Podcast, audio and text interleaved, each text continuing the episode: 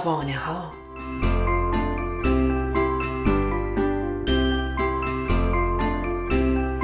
داستان امروز ما چتر هدیه تولده.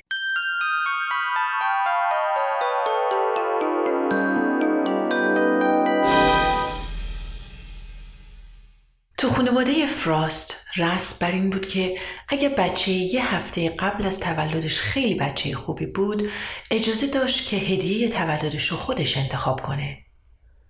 وقتی نوبت به ارنی رسید اون به قدری بچه خوبی شده بود که مادرش تعجب کرده بود ولی وقتی از اون پرسیدن که چه هدیه ای می‌خواد گفت من یه چند درست مثل مال بابا بزرگ می‌خوام آخه چند هفته قبل که به خونه پدر بزرگ رفته بود بابا بزرگ به اون اجازه داده بود که با چتر بزرگش بازی کنه. و ارنی از اون خیلی خوشش اومده بود. تو بازی از چتر به جای چادر استفاده کرده بود. گاهی مقام مثل اس سوارش شده بود گاهی هم مثل اسا از اون استفاده کرده بود. بعد زیر بارون با اون راه رفته بود. چقدر صدای قطره های بارونو که روی چتر می‌خورد دوست داشت. فکر می‌کرد که زیر سقف خونه کوچیکی راه میره.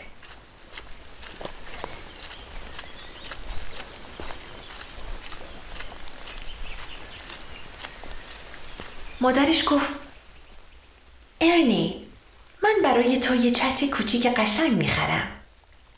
ولی ارنی گفت نه من یه چتر درست مثل مال بابا بزرگ می‌خوام. و در آخر اونقدر اصرار کرد که چتر رو براش خریدن. ویولت خواهر بزرگش می‌گفت که ارنی با اون درست مثل یه قارچ کوتاه میشه. چون وقتی که چتر رو روی سرش می‌گرفت فقط دو تا پای کوچیکش از زیر اون بیرون میومدن ولی ارنی خیلی خوشحال بود. چند روز بعد برادر بزرگش جوج با دو تا از دوستاش مشغول کشیدن نقشه برای رفتن به یک پیکنیک بودن. ارنی گفت منم می‌خوام بیام. جوج خیلی جدی به اون جواب داد. نه تو خیلی کوچیکی نمی‌تونی با ما بیای. ارنی که دید اصرار بیفایده است با ناراحتی بیرون رفت و تو گوشه زیر چترش نشست.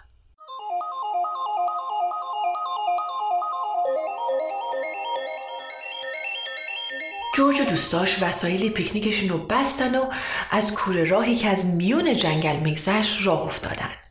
بعد از یک ساعت که وایستادن تا نفسی تازه کنن یکی از اونها گفت حال مسخره است ولی من مدت یه صدایی از پشت روته ها میشنوم. درست مثل اینکه کسی ما رو تعقیب می‌کنه. دیگری گفت اونجا رو نگاه کنین. من دو نفر رو دیدم. جورج هم نگاه کرد و نفس بلند کشید و گفت نه من فکر نمی کنم دو نفر باشن. یه نفر و یه چتره. در همین موقع از بالای کوره راه سر و کله ارنی در حالی که چترش رو مثل عصا تو دستش گرفته بود پیدا شد.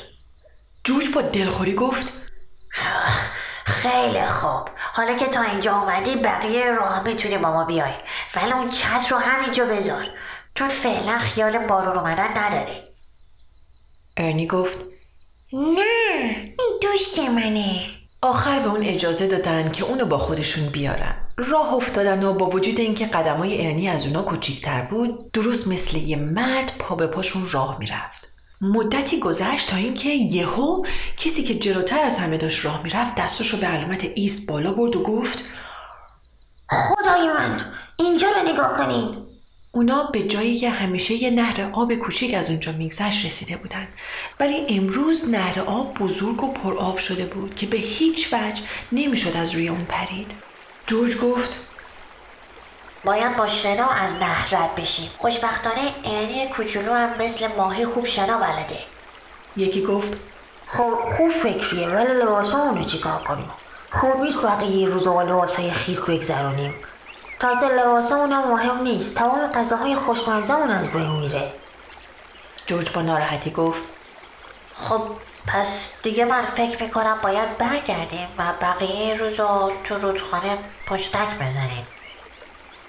یکی از بچه ها مثل اینکه فکری به خاطرش رسیده بود فریاد زد. پشتک؟ پشتک؟ فهمیدم. اینی چتی توی به من آب از اون نمیگذره اون وقت چتر رو باز کرد و در حالی که دستش بالا بود اونو تو آب گذاشت. چتر مثل یه قایق کوچولو روی آب شناور شد. اون وقت تمام لباس ها و ساکشون رو تو اون گذاشتن و همه شناکنان خودشون رو به آب زدن. در حالی که یکی از اونا که بهتر شنا می‌دونست چتر رو با خودش میکشوند. وقتی به اون طرف رسیدن اونقدر تو آب بازی کردن تا خوش شدن و لباسهاشون رو پوشیدن.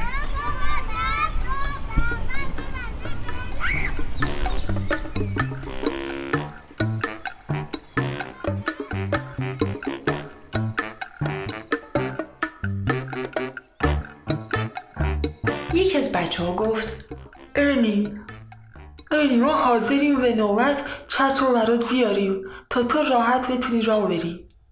یکی دیگه گفت خیلی خوب اگرم خسته شدی ما به نوبت تو رو کول می‌کنیم. جورج چتر رو گرفت با مهربونی نگاش کرد و گفت هر چیزی که دوست ارنه باشه دوست ما هم هست. لا لا لا لا شب اومده ستاره آی ستاره آی ستاره. لا لا لا لا گل یاسی و شب برو به خواب ناز عشق کوچولو. یه جایی که نه سوزه و نه سرماست یه جا که مثل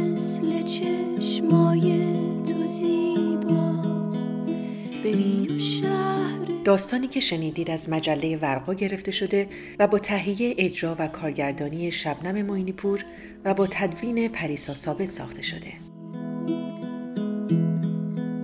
کاری از Persian Media Production رسانه پارسی.